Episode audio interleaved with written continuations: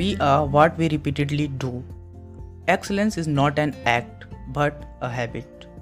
Hello, my dear ambitious listener. I am Aman, your mind coach who believes in empowering the people to live better and happy life. You are tuning into podcast Blaze Your Dream.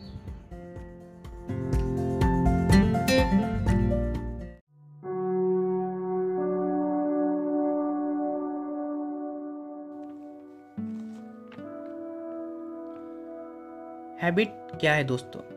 Habit is just a behaviour that has been repeated enough times to become automatic habit form करने की जो process होती है, वो शुरू होती है कोशिश और गलतियों से that is trial and error दोस्तों, जब भी हम कोई न्यू सिचुएशन फेस करते हैं तो हमारे दिमाग को डिसीज़न लेना होता है। उसे सोचना होता है कि how do I respond to this दोस्तों, जब भी हम किसी प्रॉब्लम में पहली बार पढ़ते हैं तो हमें पता नहीं होता कि आखिर करना क्या है। We just try things out to see what work in सारी बातों को एक स्टोरी के ज़रिए बताता हूँ। थ्रॉन्डिक नाम के एक साइंटिस्ट है। उनके पास एक पजल बॉक्स था। उसे कुछ इस तरह से बनाया गया था कि कैट उसका एग्जिट डोर की प्लेटफॉर्म या लीवर प्रेस करने से या फिर किसी रोप को पुल करने से खुल जाए। और डोर खुलते ही बिल्ली उससे बाहर आ जाती और उसे खाना मिल जाता। Most of cats would poke their nose into the corners stick their paw and claw at loose objects और कुछ मिनटों में वो कैट्स उस मैजिकल लीवर को प्रेस कर देती थी और बाहर आ जाती थी। थ्रॉन्डिंग ने हर कैट के बिहेवियर को स्टडी किया अक्रॉस मैनी ट्रायल्स शुरू में सारे कैट्स बॉक्स में रैंडमली घूमते और जैसे ही वो लीवर प्रेस हो जाता, वो खुले दरवाजे से बाहर भाग जाते। और इसके साथ ही उस एनिमल में प्रोसेस ऑफ़ लर्निंग शुरू हो जाता। उन्होंने पाया कि 20 टू 30 ट्रायल्स के बाद उन एनिमल्स का बिहेवियर इतना ऑटोमेटिक और हैविचुअल हो गया कि कैट सब कुछ सेकंड्स में ही बाहर आ जाती थी example if a cat took 1.5 minute average time during first three trials it took 6.3 seconds during the last three trials with practice the cat began to cut straight to the solution rather than repeating the errors, and their action become quicker.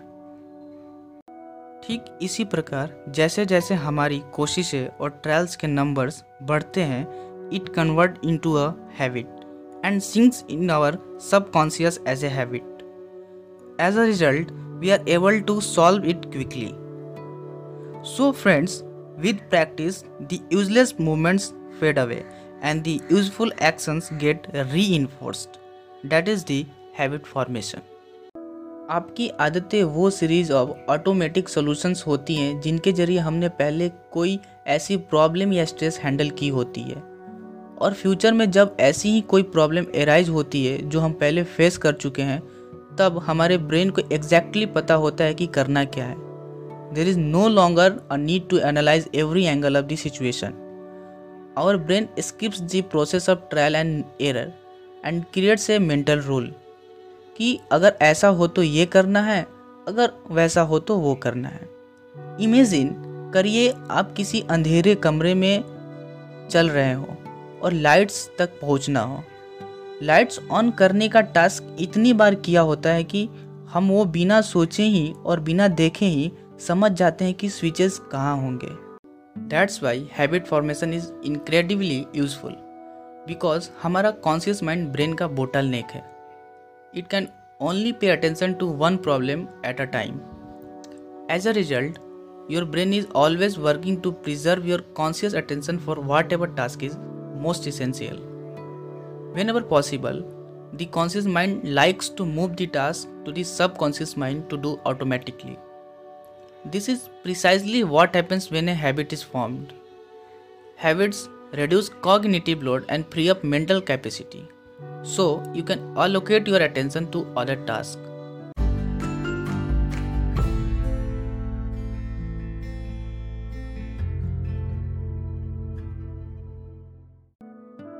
Now I am going to tell the science of how habits work. The process of building a habit can be divided into four simple steps. वो चार steps हैं cue craving response and reward These steps are the backbone of every habits और हमारा brain इसी order में इन steps को follow करता है। इनमें से पहला है क्यू, जो हमारे ब्रेन को ट्रिगर करता है टू इनिशिएट ए बिहेवियर ये वो बीट ऑफ़ इंफॉर्मेशन है जो कि हमारे उस टास्क से मिलने वाले रिवॉर्ड को प्रेडिक्ट करता है। दूसरा स्टेप होता है क्रेविंग्स और इन्हें आप motivational force behind any habit भी कह सकते हैं। क्योंकि बिना किसी मोटिवेशन या डिज़ायर के हमारे पास उस टास्क को करने का कोई रीज़न नहीं होता। थर्ड स्टेप होता है response this response is the actual habit you perform जो कि किसी थॉट या एक्शन का फॉर्म ले सकता है। क्रेविंग एक्शन में बदलता है या नहीं, ये डिपेंड करता है इस बात पे कि आप वो टास्क करने के लिए कितने मोटिवेटेड हैं। फाइनली रेस्पॉन्ड करने से हमें रिवॉर्ड मिलता है। Rewards are the end goal of every habit cue का काम होता है रिवॉर्ड को नोटिस करना और क्रेविंग का काम है रिवॉर्ड पाने की और इच्छा रखना. And lastly the response is about obtaining the reward we chase rewards because they serve two purposes first is that they satisfy us and second is that they teach us something मैं आपको एक example के ज़रिए समझाता हूँ। Imagine कि आप कभी मार्केट गए हैं और अचानक गर्मा गर्म जलेबी की खुशबू आ रही हो। उस खुशबू से आपका जलेबी खाने का मन होने लगता है। लास्टली आप उसे खरीद कर खा लेते हैं। तो दोस्तों, इस एग्ज़ाम्पल से समझते हैं क्यू क्रेविंग रिस्पॉन्स और रिवॉर्ड एग्ज़ाम्पल के अनुसार, क्यू है जलेबी की खुशबू। क्रेविंग है जलेबी खाने का मन करना। इसका रिस्पॉन्स है जलेबी को खरीद कर खाना। और रिवार्ड है वो सेटिस्फैक्शन जो आपको जलेबी खाने से मिली।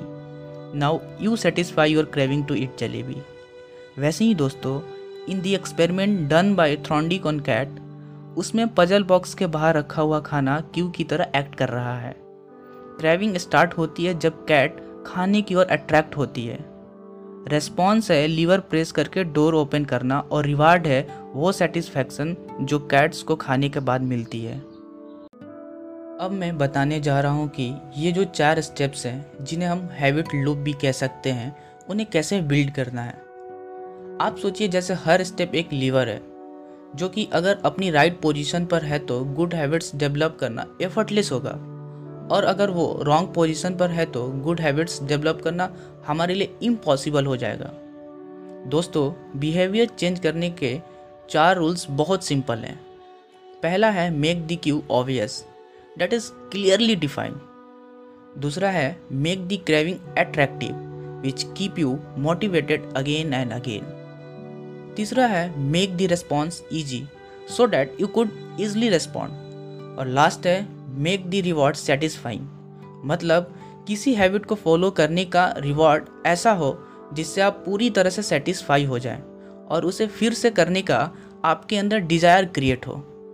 So, whenever you want to change your behavior, you can simply ask yourself the questions as first, how can I make it obvious? Second, how can I make it attractive? Third, how can I make it easy? Fourth, how can I make it satisfying? अगर इन चारों में से एक भी question का satisfying answer ना मिल रहा हो तो वो बिहेवियर हमारी हैबिट कभी नहीं बन सकती क्यू एलिमिनेट करने से habit will never start craving reduce करने से इनफ मोटिवेशन नहीं मिलेगा उस हैबिट को बनाने के लिए. Make the behaviour difficult and you won't be able to do it और अगर मिले हुए रिवॉर्ड से हमारी डिज़ायर सेटिस्फाई नहीं हो रही तो हमारे पास कोई रीज़न नहीं होगा to do it again in future Cultivate this hammer and dynamite method in your habit. And share your feedback with me. If you liked it, then watch more interesting podcasts on Blaze Your Dream. Learn to discover and scan your potential each week on Wednesday and Sunday. Thank you.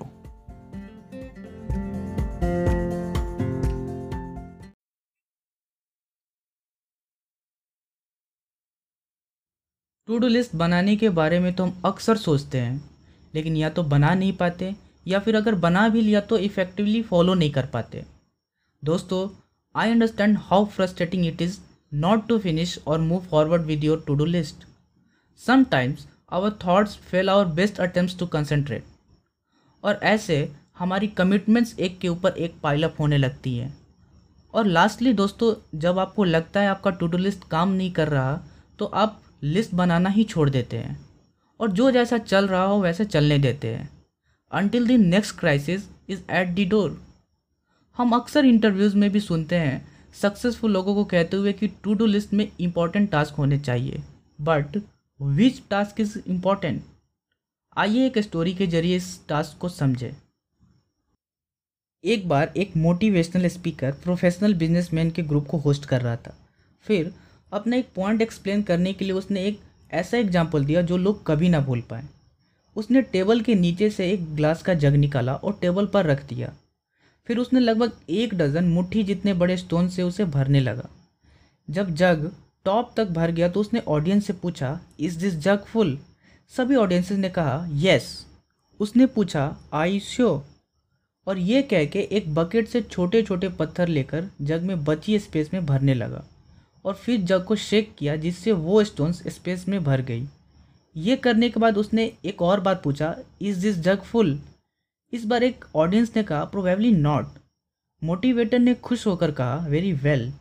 फिर उसने sand से भरी एक bucket निकाली और sand को जग में बची फाइन स्पेसेस में भरने लगा और फिर से पूछा इज़ दिस जग फुल इस पर काफ़ी लोगों ने कहा, नहीं.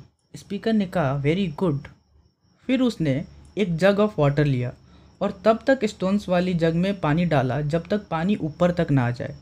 फिर उसने ऑडियंस के तरफ़ देखा और पूछा आपको इस डेमोस्ट्रेशन से क्या लेसन मिला? एक ऑडियंस ने हाथ उठाया और कहा कि, चाहे हमारा शेड्यूल कितना भी बिज़ी हो, पर अगर हम कोशिश करें तो we can always include more task ये सुनकर स्पीकर ने कहा ऑफ़ कोर्स नॉट लेसन तो ये है कि जैसे अगर आप बड़े स्टोन्स को पहले ना भरे तो आगे कभी नहीं भर सकते। वैसे ही अगर हम अपने सबसे इम्पोर्टेंट टास्क को पहले ना करें तो बाद में करना मुश्किल हो जाता है। राइट तो दोस्तों, कैसी लगी स्टोरी हमारी सबसे बड़ी प्रॉब्लम है कि हमें हर चीज़ इम्पोर्टेंट लगती है और इससे हमारी प्रायोरिटी लिस्ट इतनी बड़ी हो जाती है कि उसमें से सबसे पहले क्या करना है, ये हमें पता ही नहीं चलता। और लास्टली हम गिव अप कर देते हैं। With feelings of frustration and guilt for not being able to keep up अब मैं आपको बताने जा रहा हूँ कि how to create an effective to do list list बनाने से पहले दोस्तों, ये दो बातें हमेशा ध्यान रखें कि आप खुद अपने बॉस हैं और असिस्टेंट भी हैं। और दूसरी कि बस उन्हीं टास्क को नोट डाउन करें जो आपको पता है कि आप डेफिनेटली करने वाले हैं।